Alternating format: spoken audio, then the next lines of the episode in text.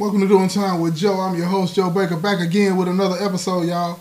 In this episode, I'm going to be talking about this young man that I know that got caught up in the uh, addiction. Uh, in here, he um, got real tough on some drugs, man, and tried to run from his problems and and go to protective custody, getting out of some things, trying to get out of some things. But in here, uh, y'all, you can't run from your problems. You can't run from your problems. Ain't nowhere to go. You know what I'm saying? I'm going to share this story with you because I know a lot of families out there are uh, unaware that they are uh, involved in stuff like this in different ways. I'm going to break down some of those ways that family members out there are involved and they're not doing their loved one any favors by uh, participating in that, whether they know it or not, right? So I hope that you like this show and you learn something and so you can figure out what you need to do if you find yourself in a similar situation. You know what I'm saying? So just sit back, relax, and enjoy the show, y'all.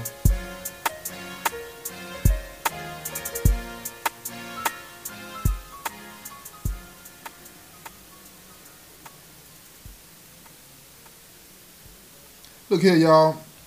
There's this dude that I know, young dude too, right? Uh, I think he was in his early 20s, 21, 22, something like that. He wasn't 25, I know that. But uh, he come up in here like a lot of dudes, you know, trying to escape the the, the, the reality of this place, smoking a little weed, you know, just to, to distract himself for a little bit. I, I did it myself early on, right? Uh, until I quit uh, smoking weed. My dad asked me to stop smoking. That was the last thing he asked me before he died. So I gave him that, and uh, I've been I've been a better person for it, right? Uh, so, but anyway, this young man, he smoking his weed, uh, trying to escape reality of the situation. You know what I'm saying? And that smoking the weed led to him snorting a little coke. You know, the whole time he's uh, he's calling home and asking his mom and you know sending little green dots. You know, so he could pay for it and uh, whatnot. And he was doing this thing for a while. Early on, that's kind of like what it is. You know, family members when you first get locked up, they they got your back and they want to make sure that you are getting what you need and eating enough and safe in here. So a lot of times, you know, uh, we, those of us in here, we'll tell our families things that make it seem like it's bad or, or, worse than what it is, right? Now, don't get it twisted. It is bad in here, right? But some of the stories that you'll hear people tell you about this place in here, uh, they exaggerate what's actually happening to them. Not to say that some of those situations don't happen, but it doesn't happen to everybody. You see what I'm saying? So this young man, he's calling home, getting his uh, parents and his grandparents and his sister to send him money by telling them that he owes some people some money for food. He wasn't telling them that he was getting high. So he was on for food at first, right? And they were sending him the money because nobody wants to see their loved one uh, hungry in prison, right? Especially, you know, when you find out that the type of food that they serve us in here is garbage. You know what I'm saying? For the most part. Uh, don't get it. Don't get me wrong. They do have some decent meals from time to time, but overall, for the most part, the same thing over and over. It wears you down. It starts to tasting the same, and you know, depending on who's preparing the meal, the food is just trash. So yeah, we survive off of commissary, and we don't make enough money in here to uh, really pay for the stuff that uh, they sell us. So we rely on our family, the people that love us, to send us money so we can buy food so we can make it through the day. And it's hard in here, you know what I'm saying, when it comes to that. So this young man, he learned early on that he could tell his family that he needed money to buy food, and they would send it 50 at a time, 60 at a time, 100 at a time. But what they didn't realize is that, you know, you don't send money to your loved one's books by sending it to through Green Dot. You see what I'm saying? We got this system called JPay, right, where the money goes straight onto the account of the uh, of the person in prison, and they can, it can only be spent with the prison. When you send money through JPay and Green Dot stuff like that, you get those numbers. I get those numbers from you. You get those numbers to, to me. I give those numbers to somebody else, and then they can put that on their card. It has nothing to do with the prison. Absolutely nothing, right? They're using that money for something else. And in this case, this young brother, he was using the money to, to pay for his habit.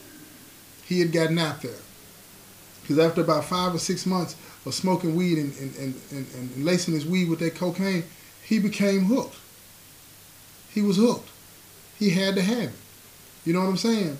And he was relying on his family to get it. He dealing with all sorts of people in here, gang members, uh, other drug dealers. He's spreading himself so thin because he's got this habit now that it's no way that he can keep up. He's running tabs up five hundred, a thousand dollars. He can't pay that.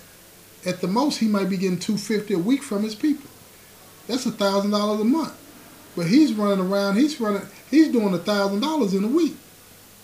He's doing a thousand dollars worth of dope a week, but he's only getting at the most a thousand dollars a month from his people, and his people are not wealthy. And even if you are wealthy, sending that kind of money in here, that's crazy because you don't understand what you're financing. You're financing your child's addiction, and that's what's going on with this young man. So his addiction got worse, right? Because this is what happened. See, a dope boy tries to lock you down, make you his exclusive client, right? So he comes with something a little stronger than what everybody else got, right? He started lacing the dope boy that he was getting his from.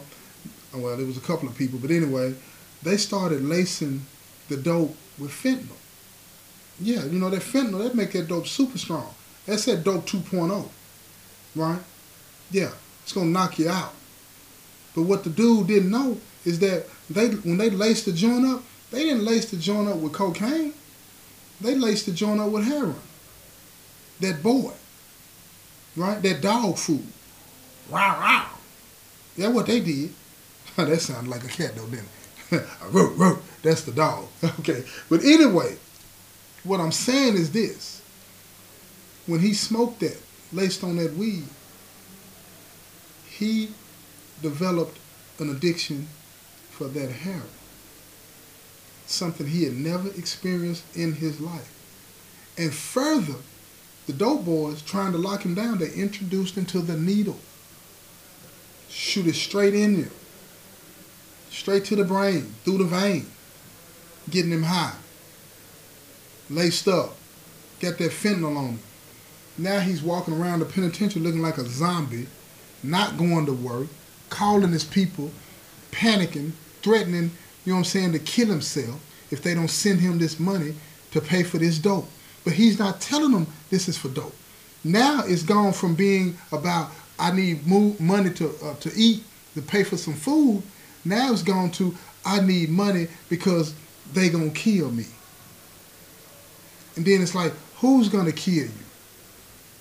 They want to know. This is their loved one. They want to know. Think about it. He's calling his mama, his grandmama, and his sister all the women in his life, terrifying them with these tales of they're gonna kill me. Ain't no dope boy gonna kill you. You paying good. Ain't no dope boy gonna kill the money. But that's what he's telling his people. They gonna kill me if I don't pay for this dope. But at the end of the day, he kept getting out there. They were sending him what they could, and he would pay a little bit. You know, you pay a little bit on the bill, then they'll charge you a little interest. You know what I'm saying? Something that's outrageous. They charge higher than the credit card. You know what I'm saying? If I come to you and, and I owe you a hundred, but I can only give you fifty, then that fifty that you still owe me, now that's gonna turn into another hundred. That's fifty percent interest, y'all. And that's what it is though. And then you start to get behind because the dope is getting so good and you need more and more of it. But what they do, they start to give you less and less dragging you along, stringing you along. And now, before he even realized what was going on, he was so far in the hole, it was no way for him to get out. No way for him to get out. No way. Now he's on these folks. He owed two different people five thousand dollars a piece. This is in one month. He's shooting ten thousand dollars worth of drugs in his vein. He's lucky he's not even dead. Because this dope is laced with fentanyl, y'all. But he looks like a skeleton on a stick. Because it's killing him. He can't eat. He's not sleeping. All he can do is chase dope all day. He's getting write-ups from the police going to the hole. He's getting out of the hole earlier than he's supposed to because he's telling stories to the police about who's doing this, who's doing that, because he can't stay back in the hole because he can't get it.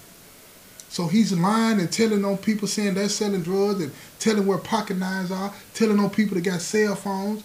putting his whole situation in danger because he has to get out there back on that compound so he can get that work.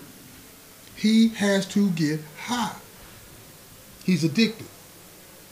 And how family members that love their loved one in here, how they continue to send that money in here, that only feeds the addiction. Now I know you're probably saying, if they don't send it, they're gonna kill it. Possibility if he stops paying, yeah, something's gonna happen. But here's the thing. Did you ever think that the right thing to do for the one you say you love is to do something about it. Be more aggressive. Call the people at the prison and tell them what's going on. Did you ever think about that? But you're not going to do that because, see, you're caught up in this world that your son has put in your head about snitching. So instead of you doing the right thing, you've gotten sucked in and become a criminal yourself by financing a criminal enterprise. Think about that. You're financing a criminal enterprise, not just in the penitentiary, y'all, but on the streets. Because that money that you send in here is going back to the streets to buy more drugs, and some of those drugs are going to be sold in your neighborhood to your kids, to your grandkids, to your husband, to your wife. It's a cycle. This thing just goes around and around like a merry-go-round. You understand? So the best thing that you can do is cut them off. So eventually, they got to the point, the family members got to the point where they couldn't afford it. But they didn't want to tell it, I understand. So they just got, they sent what they could. So now the dope boys, they getting aggressive. They calling them on the phone. They threatening them. If you don't send me this money, I'm not going to just get him. I'm going to get somebody to come out there to see you. And then they'll text them the address. So they got the, they, they know where they live. Now these folks are staying up late at night wondering if they somebody to ride by the house and shoot them up. All because their loved one in prison wants to get high. Ain't that something? He can't fight it. He's addicted. The people in the prison know that he's addicted. They know that he's addicted. But they just say that's what happens in prison. And let it go on and on and on. The only help he's getting is getting going to the hole, being pimped for information, then put back out on the compound. That's the only help that he's getting. So what do you do? After a while, he got so far in debt, y'all, that some of the people that he was getting high with, they let him know, look, man, gang such and such, they finna kill you, boy. They want their money today. They've been waiting. They want their money. So they're going to do something to you. So he's panicking. What do I do? They told him, you got to check in, man. You got to leave the compound. You leave the compound, you know, you might live. You stay on this compound, they're going to get you. So he, he tries to call his people one more time. Called his mom. He called his his grandma, he called his sister, begging him for money, telling him he owes $15,000 to a gang in the penitentiary. And it, this time he's so scared, he tells him the truth. He's hooked on drugs, heroin. Now, imagine a mother, a grandmother, a sister, or maybe you are that mother, grandmother, or sister. Maybe you're a brother. Maybe you're the father. Maybe you're the grandfather. Maybe you already know. Maybe you've had this phone call. But if you haven't, imagine somebody that you love in prison calling home, telling you that they owe $15,000 to a gang for drugs. What do you do? What do you do when he says they're going to kill me if I don't pay this money? What do you do? Because you don't have it. You don't have it. But see, when they when he calls you, they're right there in the room because he's on the cell phone. They're right there in the room. They're listening to every word you say. Now they get impatient with him and you because you're not saying the right thing. So now they grab the phone and now they get a little aggressive. And they tell you, you think this is a game? You think I won't kick his ass? And now all of a sudden you hear, they smack him. And you hear him scream, ah, stop, don't. They beat him. You hearing this. Now you start to cry because you know that there's nothing that you can do. Do you call the people at the prison then? Do you call them then? Or do you just sit back and do nothing? What do you do? Your loved one is being beaten. He's told you that he's addicted to drugs. Are you not going to help him? You don't have the money to send him. What do you do? See, you've gotten so sucked into this idea of calling the police, and you think it's going to make matters worse for him, and it will initially. Just keeping it 100, it will initially make it worse for him, because that the, the truth of the matter is this: in prison, it's not a good thing to tell on other people. But see, you can avoid all that by not getting involved with these types of people. But he didn't understand that because he was trying to escape reality. He was trying to get away from the, the pain and the trauma that he was experiencing because he put himself in a situation that brought him to penitentiary. And everybody took for granted that, okay, he'll go to prison, he'll do his time, he'll get out, he'll be fine. But what you should have been doing is thinking about what trauma has he suffered that put him in a state of mind to think that robbing or stealing or taking something from somebody else was the right thing because you know you didn't raise him like that. So he has to have gone through something. And that's what we overlook. We take for granted they'll go in there, they'll be back out, and they'll be okay. That prison is to help, that is to work. Nah. Somebody done told you wrong. It's not how it works. Not to get any help. Not to get any, especially if you don't know to, to ask for it. Especially that.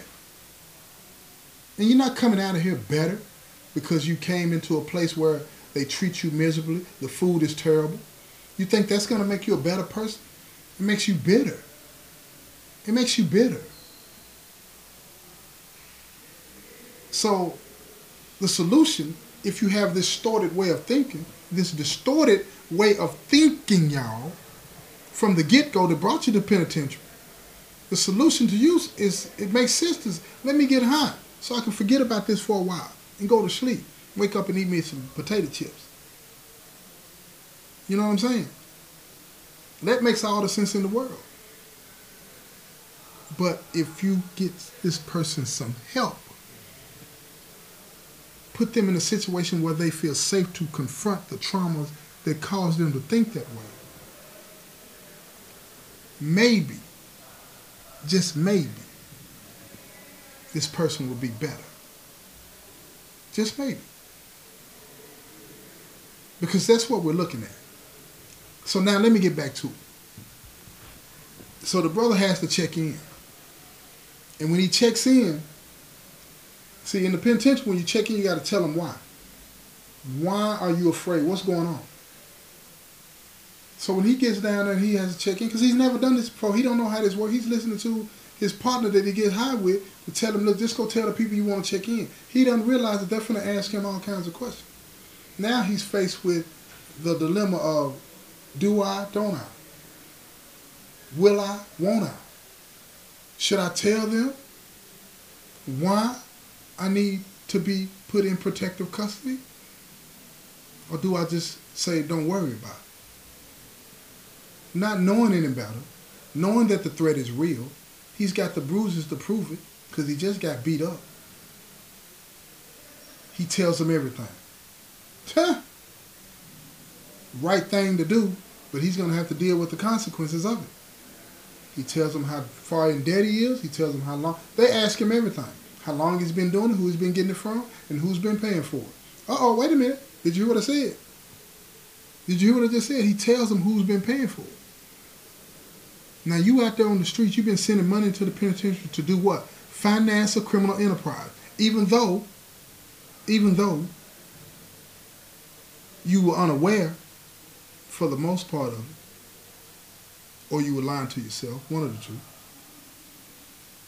Now you get a phone call. Boom. It's internal affairs at the prison. They got some questions to ask you. So they start giving you the rundown, telling you about your son, but you already know that. Telling them about how much money that you spent, but you already know that. You got the receipts to prove it. Now what they want you to do is to send those receipts to them. You know why they need the receipts? Because if you send them the receipts, then they're going to get them guys that been selling these drugs to your son. And they're going to take him to court. They're going to prosecute him. And then they're going to get some more time. But if you do that, then your son, your grandson, your brother is going to be in danger up until the day he gets out of prison and even maybe after he gets out. Because this gang is not just a gang in the penitentiary. This is a gang, y'all. Gangs are not exclusive to the penitentiary. They are everywhere. One phone call and it's going down. Phuket, look here, man. I need you to drive by such and such and such and such. Take care of that. That's what's up, folks. I got you. That's how that goes. So stop playing. Stop playing. But see, here's the thing. Let me get back to the story. He goes ahead, he's in check-in. They've milked him for all the information they can get from him about what he's been doing and what anybody and everybody else on the compound been doing. So now they make the sweep. They start locking people up left and right. And guess what? When they put him back in the back in the hole, he he's in a section of the hole where they can yell back at him and call him a snitch, a rat, I'm gonna kill you, threatening him. Now he's panicking. He can't get no drugs. Now he's feeling threatened, you know, because people are yelling at him. People that that he used to get high with. Now they're threatening him. Man, all of that trauma compounded. What do you do? Now he's pacing the floor. He's afraid in a way that he's never experienced because he's coming down off this dope. Now his body's hurting because that heroin is a physical high. It, it makes you hurt physically. Right? That's why it's so hard to break from. Okay? Cocaine is more mental. Heroin is a physical high. You're going to feel it in every joint on your body when you're coming off of it. You know? And that's what's going on with him. He's hurting, he's screaming, he's throwing up, boo-booing on himself. All of that. Begging the police to come in there to help him. They're not coming. The nurse will be around at 7 o'clock. She'll look in there, see what's going on with you. They'll help you out. But other than that, he's on his own. He's on his own. But that's what it is in here. Now, Internal Affairs comes to talk to him. They ask him, what's going on? You checked in, this is that. Then they tell him, you know, we talked to your mama, your grandmama, and your sister. We know everything. We just need you to fill in some blanks here for us. Now he's starting to think a little clearer because he's been he's been detoxing for a few days now. They wait just long enough for you to be afraid, definitely afraid, but they also want you to be a little clear-headed too, so you can process this thing out. You know what I'm saying? Because the logical conclusion is going to be pick a side now. You got to pick a side. Do you keep your mouth shut and risk putting your family in more danger than they already are and yourself? Or do you side with the police and hopefully these guys will be put away in a in a way that they won't be able to harm you when you get out. Because they're going to get some more time. You got to pick a side, y'all. That's what he's got to do. You got to pick a side. And he does what most people do in here, believe it or not. He sided with the police. And he told them everything. Now, he'll never be able to come off protective custody for the eight years or so that he's going to be in prison. But the guys that he's getting ready to testify against, they have so much time and get finna get some boatloads more but they're going to be put in a situation where they're going to be segregated, not be able to use the phone, not be able to communicate with their people in a way that, in the way that they've been able to do it so far. So, but it doesn't last like that. After a while, you find a way. If you're in a game, you find a way. And they want their lick back. But they won't be able to get their lick back immediately. And hopefully he'll be able to get out and, and, and move away and, and, and go on with his life. Because most of the time, most of the times, people that get caught up in stuff like that, if they end up beating the charge or the charges get dropped, they make the calculation, look, I bought that on myself. And they move on. I'm telling you. Most of the times, the threats that they make about doing something to the people on the streets will not materialize. It's just that on that. They don't materialize. I know it's going to be scary when you hear it at first because you're going to think, oh my God, you've been watching these movies on TV about these gangs and all this and that. And for the most part, it won't materialize like that, especially if it was about some money. If it's about something bigger than that, then you might have something to worry about. But when it's about that money and they can always make more money, they chalk that up. It's the cost of doing business. You push this boy to the brink, you took advantage of him, you got enough money out of him, and then move on.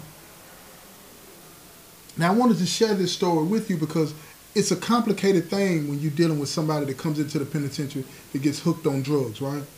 And that is why I wanted you to hear how this whole thing can play out. It's messy, y'all. It's messy. But now that he's in protective custody, and if your loved one ends up like that, they're going to need you. They're going to need you to visit them. They're going to need you to tell them it's going to be okay. They're going to need you to help them get through it. Don't take for granted that because somebody you love comes to prison, that everything is going to be better for them when they get out. Go in there, take responsibility, do what you're told, this, is and that. Don't take for granted that that's going to happen. Don't take for granted that that's going to happen. Love on your loved one. Love on them. Because in here, they need it more than they ever have. Real talk. They need it more than they ever have. But, you know, I think that I've said enough. Like some of the guys in here, they tell me, Joe, get off your soapbox. You, you, you, you said enough. so I, I'm going to get off my soapbox, y'all. I think I've said enough. This has been another episode of Doing Time with Joe. I'm your host, Joe Baker, and I say peace, y'all.